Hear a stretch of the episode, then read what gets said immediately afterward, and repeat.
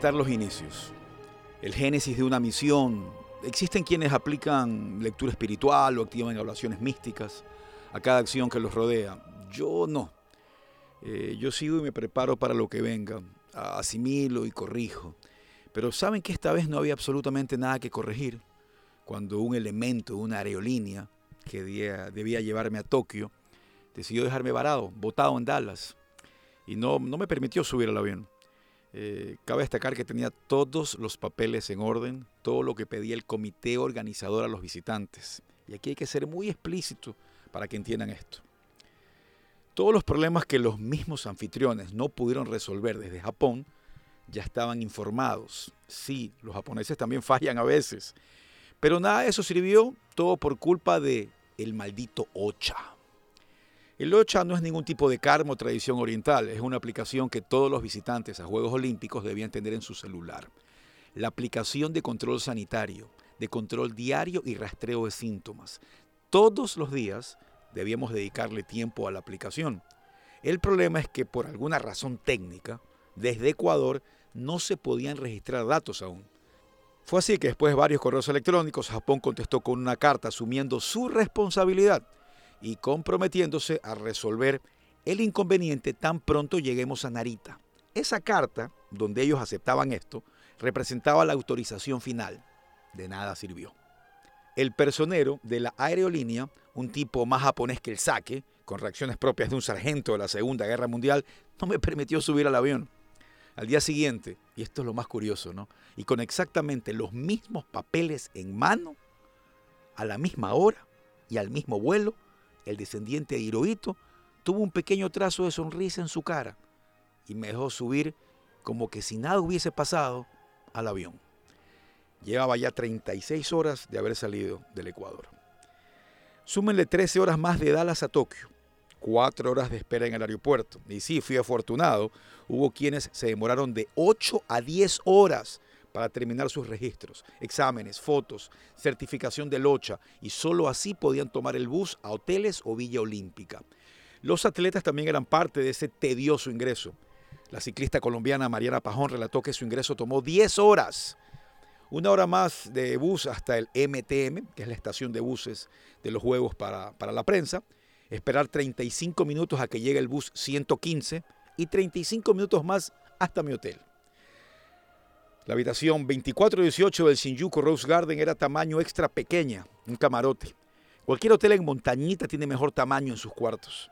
Aquí viviríamos los siguientes 16 días y con 3 días de cuarentena obligatoria. Muy divertido todo, ¿verdad?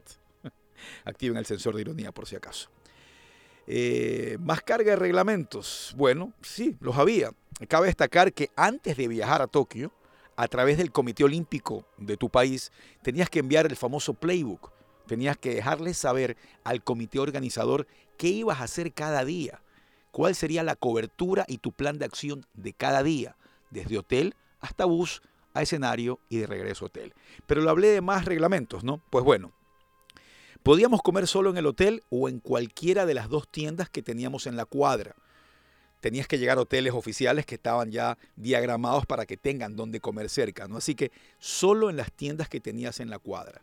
Si salías a la tienda, tenías 15 minutos y debías regresar a comer a la habitación del hotel. Todo esto en la cuadra asignada, donde había voluntarios que controlaban todo, pero eh, buena gente los voluntarios, no como el personero de la aerolínea en Dallas. Los tres primeros días había que hacerse una prueba de COVID diaria y solo podías ir al centro de medios para la prueba y regresar. Eh, tengo que aceptar que cuando iba al centro de medios me quedaba un tiempo dando vueltas por ahí, recabando información, saludando amigos eh, y otro tipo de cosas, pero regresábamos al, hotel. Todo esto en vehículos designados, por si acaso, ¿eh? solo en los buses que podías tomar. No había cómo utilizar transportación pública a ningún otro lugar. Así, encerrado, y respetando la cuarentena, viví el triunfo de Carapaz. Mil, qué bárbaro, detrás vienen ocho cabecitas con desespero por alcanzarle. Ya no va a ser, va a tener tiempo de levantar los brazos, de hacer la imagen de victoria. Richard Carapaz, oro en los Juegos Olímpicos de Tokio, oro, oro para Ecuador, oro, oro en la prueba de gran fondo en carretera, seis horas, cinco minutos, 26 segundos para una hazaña monumental. Es mi obligación y compromiso contarles las limitaciones que teníamos el grupo de periodistas de TV sin derechos. Un grupo reducido, ¿ah? pero existente, eh, con quienes las medidas no son injustas, son reales y con base en lo comercial y detalles millonarios que rodean los juegos. Sí, los juegos también son millonarios, ya no hay espíritu olímpico amateur aquí. Eh, pero primero algo de lo que decía Richard Carapaz después de su oro olímpico. La gente en Ecuador lo estará celebrando por lo grande, ¿no? Al final, mira, el Ecuador no tiene mucha historia en el deporte y, y ahora ser parte de esa pequeña historia es, increíble, ¿no? Y, y, ahora pues después de todo lo que hemos tenido que pasar y, y hemos vivido, ser el segundo hombre de portar una medalla para el país es, es increíble. A esa declaración que dio Richard, solo hubiese tenido yo acceso con audio. Traté de ir a Fiji, donde era la prueba de Richard Carapaz, y no, no me lo permitieron. Por más que traté, no, no, me lo permitieron. Y cuando un deportista, es como funciona la dinámica en los grandes eventos, termina su prueba, tiene que salir por un trazo, un camino ya designado. Ese camino se llama zona mixta. Y en esa zona mixta se paran todos los periodistas y hablan con los protagonistas o con los deportistas.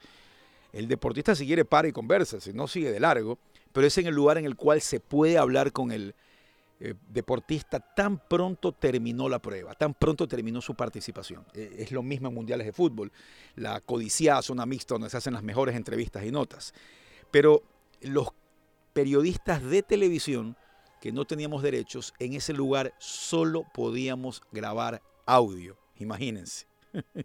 Solo podíamos grabar audio. Pero bueno, ahí éramos recursivos y buscábamos la forma en pedirle que se mueva un poco más acá, sacarlo a la zona mixta y así poder hablar con él. Pero, ¿qué pasó después de lo que dijo Richard Carapaz? Eh, déjenme contarles que cuando Richard retorna a Tokio, iba a salir al día siguiente para Ámsterdam, me quise ir al aeropuerto, la ida y vuelta al aeropuerto costaba aproximadamente 580 dólares en transportación eh, me dijeron que no me arriesgue, que si me encontraban saliéndome de mi playbook me podían deportar, eh, quitarme la credencial, quedar marcado.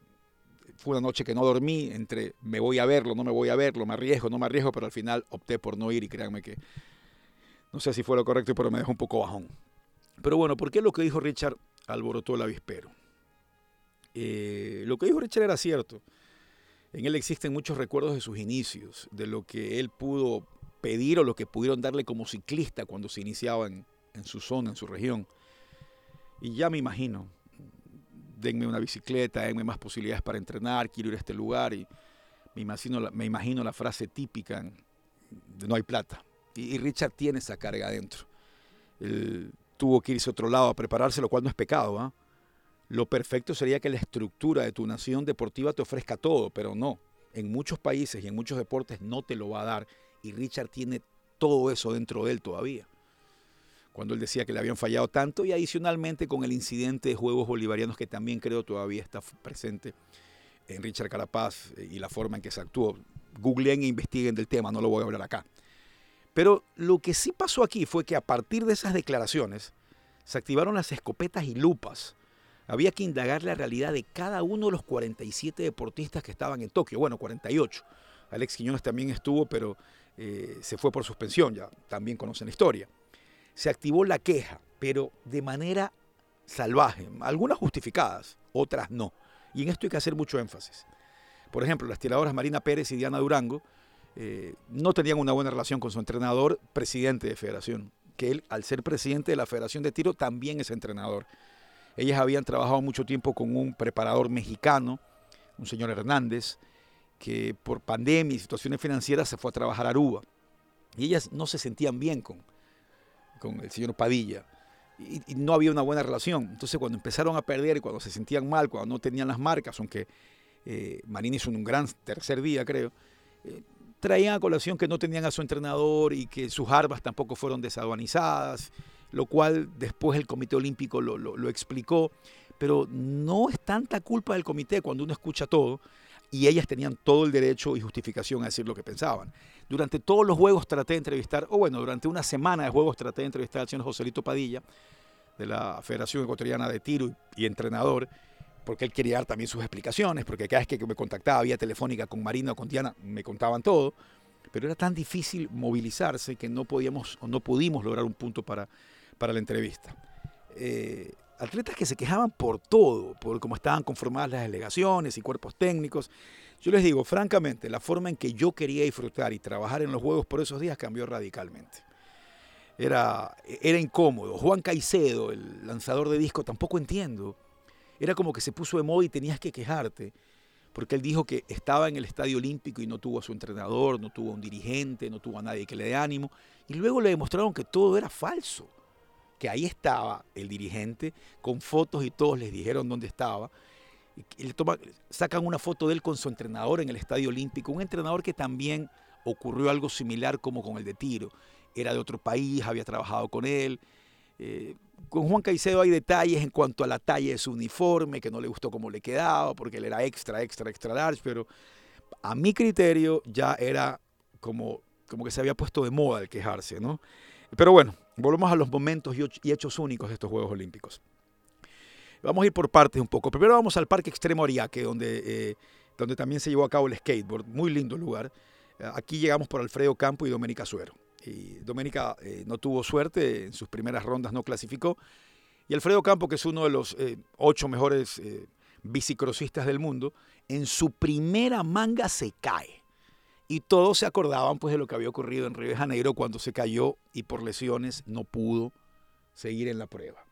Pero bravísimo el cuencano, se recuperó, volvió a correr en otras mangas, terminó segundo, primero, sumó los puntos y se metió a la final. A mí me llamó la atención que en todas estas pruebas el colombiano Carlos Ramírez clasificaba con las justas, pero clasificaba.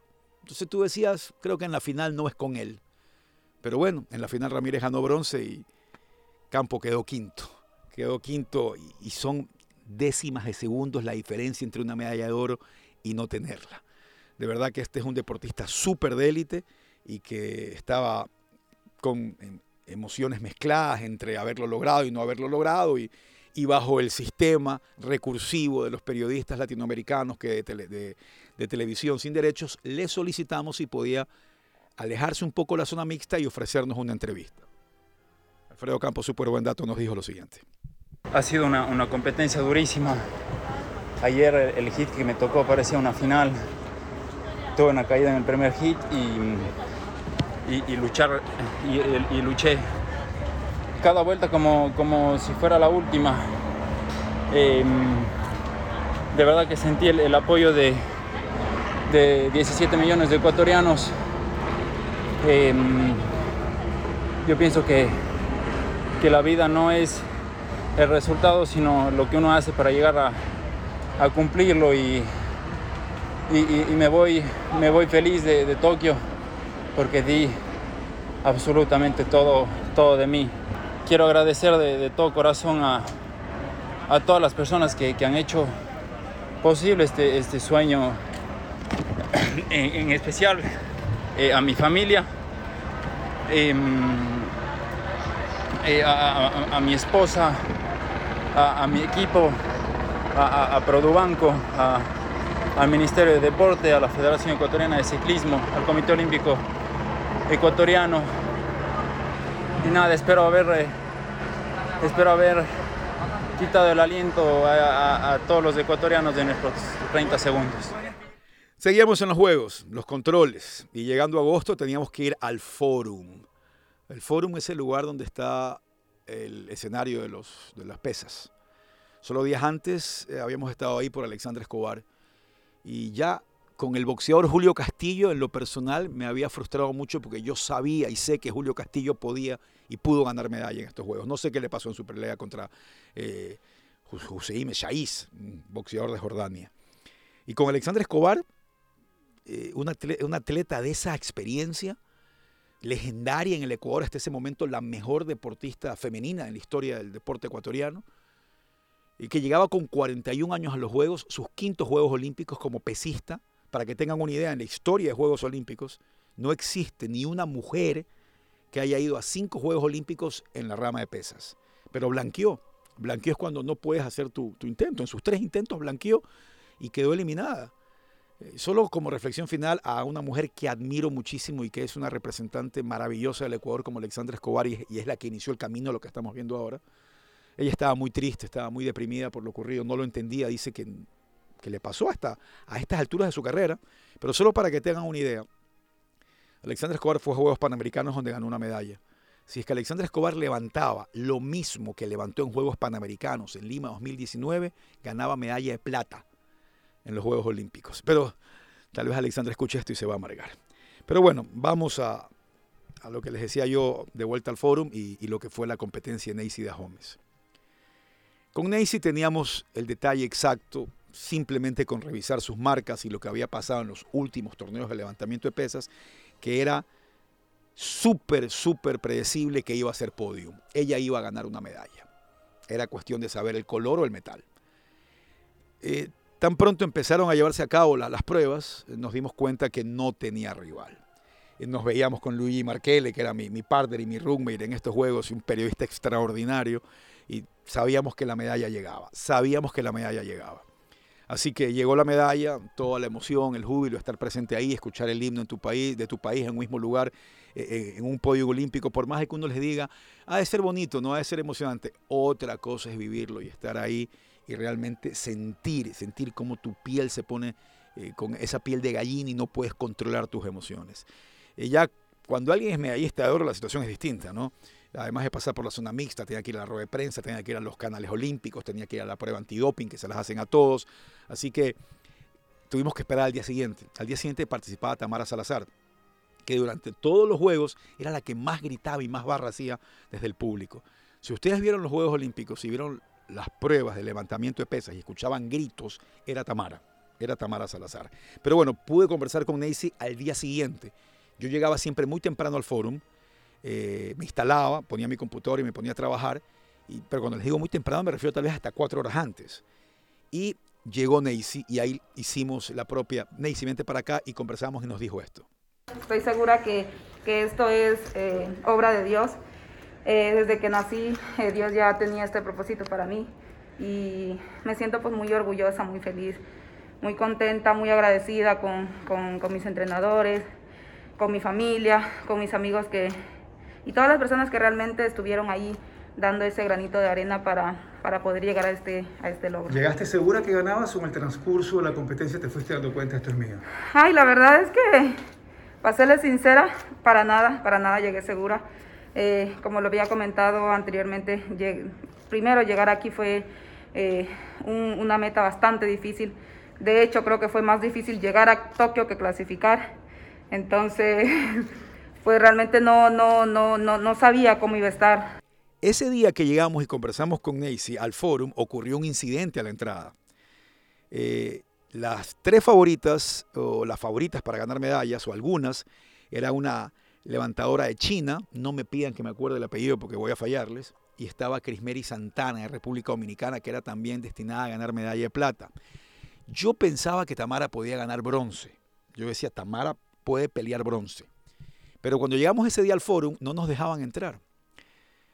En los Juegos Olímpicos hay deportes de alta demanda. La gente quiere ver los 100 metros de atletismo, la gente quiere ver natación, quiere ver el básquet con las estrellas del NBA. Entonces, a pesar de que tienes credencial, tienes que hacer un booking, un registro previo.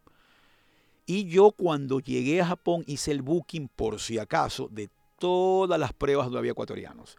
Y también quería ver básquet, puse básquet, algunos deportes que sé que son de alta demanda y también me quise registrar.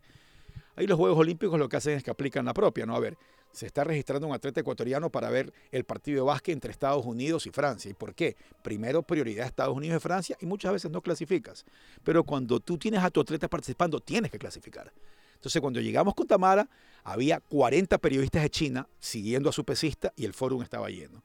Por supuesto que armamos un escándalo a la entrada. Les dijimos desde dónde veníamos, que teníamos un atleta adentro. Y la verdad es que cuando el japonés, tú le hablas firme y bravo, como que entiende, y nos dejaron pasar. Nos dejaron pasar, pero no nos dieron ticket para rueda de prensa ni para zona mixta. Después había que arreglarse eso, pero bueno. Solo quiero que sepan que meses antes, Tamara Salazar estaba contenta solo con ir a, los Juegos. Ella decía que quería estar en el top 5. Yo pensé que podía ganar bronce. El resto es historia, ¿no? Ganó medalla de plata. Solo escuchen lo que me dijo meses antes. No solo clasificar, mi objetivo, mi mente, mi sueño es llegar a Juegos Olímpicos y estar entre las cinco primeras del mundo. Esa es la meta, estar entre las cinco primeras del mundo ya que son mis primeros Juegos Olímpicos. Tamara es otra deportista maravillosa del Ecuador. De verdad que es una mujer tan simpática, tan apasionada, que respeta su deporte, que está consciente de lo que ella es y el que haya ganado una medalla de plata fue una de las mejores cosas. Miren que las otras fueron de oro, las de Carapaz y las de Neisy fueron de oro, pero la medalla de plata de Tamara me generó una sensación muy personal por lo que había conversado con ella algunas veces previo a, los Juegos. Bueno, los Juegos siguieron, Japón seguía seduciendo y enamorándote cada día más. Es un país que, créanme, raya en la perfección. Y, si bien yo había estado antes en este lugar, debo reconocer que nunca pasé tanto tiempo en Tokio. Mi permanencia pasada había sido en Sapporo, Sendai y Yokohama, Mundial de Fútbol. En Tokio estuve creo un día y para conocer Tokio y sus maravillas yo creo que necesitas meses. Pero como ya saben ustedes, no podíamos conocer nada. Solo lo veíamos desde el bus, lo cual ya era algo despampanante. Recuerden, solo podíamos ir de hotel al bus que estaba frente a nuestro hotel, la parada, un bus asignado. Ese bus te llevaba a la terminal de buses en la cual te conectabas a otro escenario deportivo o al centro de medios. Solo podías hacer eso. No podías salir de tu cuadra. Una vez que cumplías 14 días, ya podías. Eh, ya podías. Eh, cuando íbamos muchas veces en esos buses, había competencias que ya iniciaban y a nosotros como periodistas nos daban links para poder ver lo que queríamos. Links que solo funcionaban en Japón y esto es muy importante. Porque era común que me escribían, oye, pase el link para ver la, la marcha, pase el link para ver el boli y esos links solo servían en territorio japonés por asuntos de, de IPs.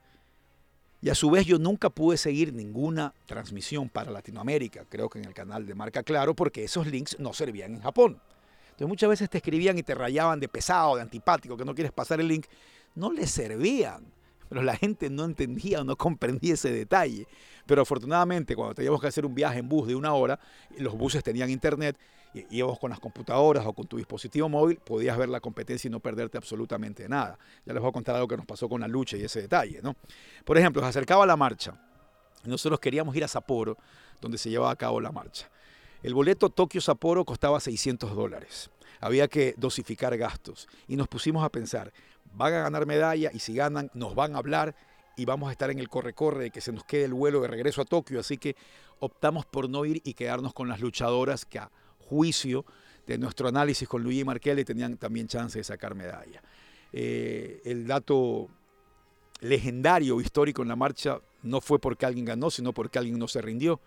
Claudio Villanueva en 50 kilómetros marcha, prueba que nunca más volverá a los Juegos, decidió terminarla pese a su lesión y se convirtió en una imagen icónica de los Juegos y que llenó de, de mucho orgullo a, a los ecuatorianos y, al, y a quien respete y admire el deporte como tal. Después de de habernos sentido tristes porque en la marcha no, no se obtuvo lo que queríamos, además de lo que destaqué de Claudio Villanueva, eh, empezamos a programar otro tipo de eventos. ¿no?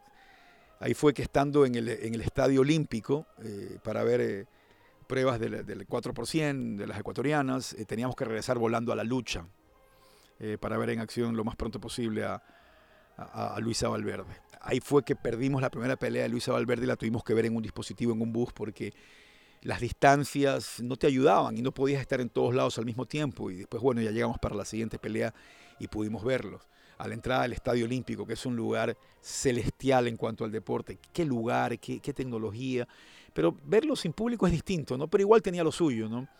Ahí veías cómo la gente hacía fila para tomarse la foto con los icónicos a los Olímpicos, los trueques de pines a la entrada de aficionados que se paraban ahí y que técnicamente no podían estar hasta cierto lugar porque no estaba permitida la presencia de aficionados en los escenarios deportivos. Yo tenía muchísima fe con Lucía Yepes. La tenía como una medallista de bronce. Yo me atrevo a decir que si no se lesionaba, porque se lesionó y no pudo seguir en competencia, ganaba una medalla olímpica. Tanto Lucía como, como Luisa en, en, en, lucha, ganaron eh, diplomas olímpicos, Alfredo Campo también ganó diploma olímpico, Angie Palacios en pesas también ganó diploma olímpico, y era, y mucho ojo con ella, mucho ojo con lo que puede hacer eh, Lucía Yepes en los próximos Juegos y en, en los torneos juveniles, porque todavía es juvenil, eh, para mí es una de las candidatas a medallas olímpicas en los próximos Juegos Olímpicos y todo se mantiene como, como esperamos, ¿no? Eh, me acuerdo que tomaba el bus para irme a Yokohama a ver partidos de béisbol, vi República Dominicana contra, contra Israel, vi República Dominicana contra Corea. Eh, era tan raro estar en un estadio de tanto esplendor como el de Yokohama vacío.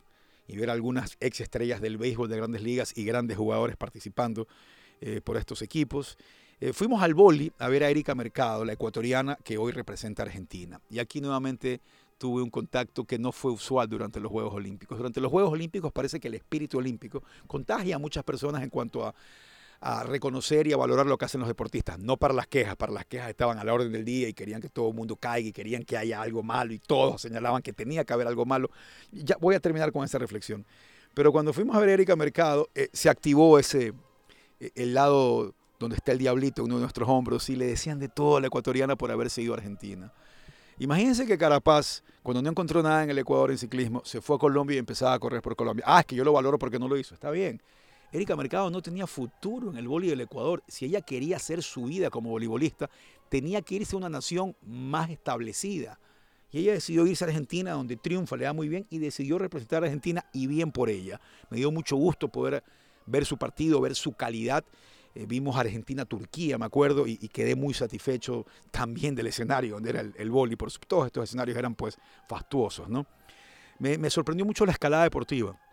La escalada deportiva eh, es realmente impactante cuando la ves en vivo. Eh, ver estas arañas que suben a toda velocidad en una, para, en una pared.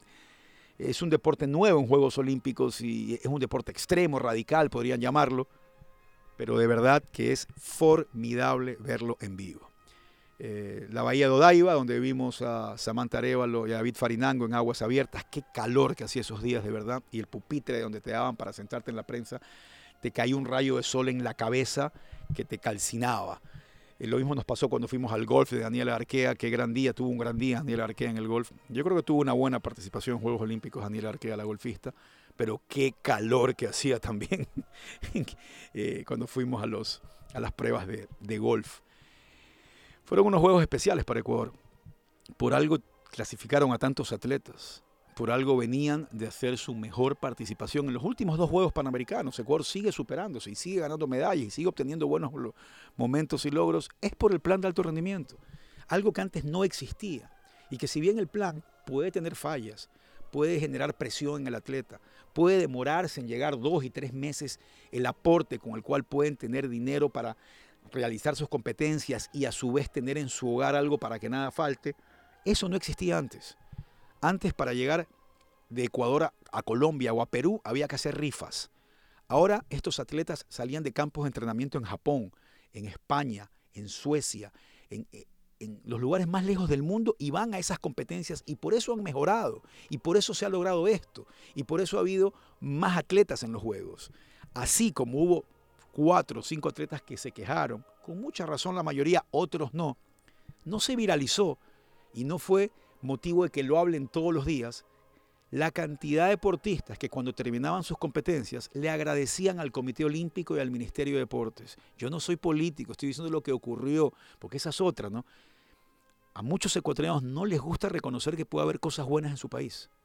Basta de que el mayor orgullo de muchos ecuatorianos sea valer Gaber. Tienen que entender que hay que sentirse orgulloso de algunas cosas.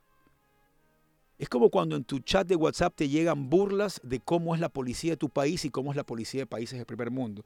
Y usas como ejemplo la mofa porque en tu país nada sirve. Entonces basta de seguir creyendo creciendo con esa mentalidad de perdedor. Créanme, a mí me da igual, no, tal vez no, quién sean los líderes de tu país. Pero sea quien sea, el que hizo algo bueno, se lo voy a reconocer. Y el plan de alto rendimiento fue algo extraordinario por el bien del deporte. Lo que pasa es que hay mucha gente que no querían a tal o cual presidente, en este caso el presidente, ex, expresidente Correa, y como eso se hizo durante su periodo, no les gusta reconocer que fue algo bueno que lo hizo él. Y hay en cambio quienes son muy partidarios de este expresidente que quieren que se lo destaque constantemente eh, y si algo falla dicen que es culpa de los actuales. Yo creo personalmente que el Comité Olímpico Ecuatoriano hizo todo lo que tenía que hacer creo que se lo ha juzgado injustamente y se los ha señalado injustamente en muchos aspectos. Y claro, aquí seguramente algunos de ustedes me escuchan decir esto y dirán, ah, no, es amigo. Eh, le han dicho, no, nada que ver. Cuando hubo que señalar algo, se lo señala. Yo soy fanático de la verdad, de los hechos y de haber estado ahí. Estos Juegos Olímpicos me dejaron a mí como reflexión que arrancaron con una medalla de oro histórica, memorable, fantástica de Richard Carapaz, pero arrancaron con la queja de Richard. Entonces durante una semana era una cacería a ver qué tiene que decir alguien, de qué te quejas, qué dices ahora. Marisol Andazuri en sus cuentas de Instagram criticó abiertamente que por qué no le daban más dinero a la velocidad que a la marcha. Tiene todo el derecho a hacerlo. Pero decía por qué no le hacen caso a Marisolcita, decía Marisol, con quien compartí un programa de televisión hace poco. Y Marisol había expresado que se había enterado que en la Villa Olímpica había un atleta que estaba con su esposa. Yo le pregunté ese día que estábamos en ese programa de televisión si se refería a Alfredo Campo y su esposa. Y me dijo que sí. Entonces le digo, pero te enteraste después que ella era parte del equipo y estaba justificada en su equipo. Sí, sí, ya me enteré después. Pero ella no volvió a subir otro video diciendo me equivoqué, era así. Y ahí empezaron a, cruzar ideas con Jorge Delgado, que era jefe de delegación en Tokio, y le dijo, pero mijita, ¿por qué no me preguntó a mí? Y él decía, ¿por qué tengo que preguntarle? Pero yo no puedo ir a cada atleta explicándole quién es cada uno. Y Marisol decía, sí, debe hacerlo, allá cada uno con sus ideas. Yo creo, yo creo que Marisol publicó algo sin tener mucho conocimiento de cómo era todo, pero no son comunicadores profesionales, entonces lo que ven lo van a escribir cuando lo correcto es primero averiguar, tener toda la base pruebas y de ahí publicar. Eso es comunicación profesional, pero Marisol es una atleta profesional y espero que le vaya muy bien en todas sus próximas pruebas, porque está muy determinada, que trabaje mucho, que se enfoque y que hable un poquito menos. Eh, Tokio queda en la historia por lo que representó para Ecuador, sus mejores juegos de todos los tiempos. Debe ser porque algo se hizo bien, ¿verdad? debe ser porque algo se hizo bien y siéntanse orgullosos de esos como ecuatorianos. Ustedes gozaron y vivieron con la medalla de Carapaz, de Neisy, de Tamara, con los momentos tan cercanos de otros atletas que estuvieron ahí, con el hecho de haber clasificado, porque por más lírico que suene cuando decían, solo con que estés aquí es triunfo, no es lírica, es verdad, clasificaron entre los mejores del mundo. Son deportes que tienen 200, 300 atletas y podían llegar solo 12, 18, 6 en algunas disciplinas para poder aspirar a una medalla olímpica. Ahora el proceso olímpico y el periodo será mucho más corto hasta París. Ya no habrá que esperar cuatro años, sino solo tres años. Y muchos de estos atletas van a estar ya con más presión porque saben que ganaron medallas y hay quienes vienen desde atrás a querer arrebatárselas. Ojo con las pesistas que van a llegar bien otra vez a París si se mantiene todo en orden, como ha prometido el ministro de Deportes, va a llegar un nuevo presidente del COE, que haya buena eh, sinergia entre ambos, que, los fondos lleguen a tiempo, que se planifique bien el plan de alto rendimiento, valga la redundancia, y que Tamara, Neisy y Angie, quién sabe, puedan ganar medallas otra vez en los Juegos de París. Alfredo Campos se mantenga. Eh, muchos atletas que van a surgir y van a aparecer. Y no se olviden del nombre de Isis Granda. Isis Granda acaba de ganar la prueba más importante del mundo en break dance. Te escuchó bien, ¿no? El break dance va a ser olímpico en París. Y a partir de este momento, cuando usted escuche este podcast, Isis Granda es una posible medallista en los Juegos Olímpicos de París. Tokio será de esos juegos que nunca olvidaremos. Tokio nos ofreció sensaciones de todo tipo por las circunstancias en las cuales tuvimos que trabajar, pero será también esa cita olímpica que nos demostró que pese a todas las adversidades los juegos podían organizarse, podían salir adelante y para Ecuador serán los juegos eternos.